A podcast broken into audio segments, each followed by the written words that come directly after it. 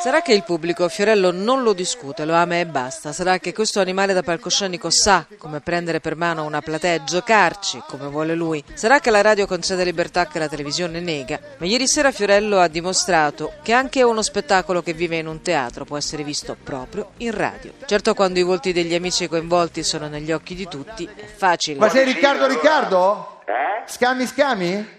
Scami scami, sì, quello dei lucchetti sempre. Fiorello che acchiappa le sue vittime con cura e non si lascia sfuggire neanche un signore del tennis, Novak Djokovic, numero due al mondo, e con lui calma. Una terra promessa, un mondo di... Fiorello al Sistina e il caso ha voluto che proprio ieri cadesse l'anniversario della scomparsa di Pietro Garinei. Garinei e Giovannini, la commedia musicale, l'omaggio Rugantino, Enrico Brignano. Roma non fa la stupida stasera.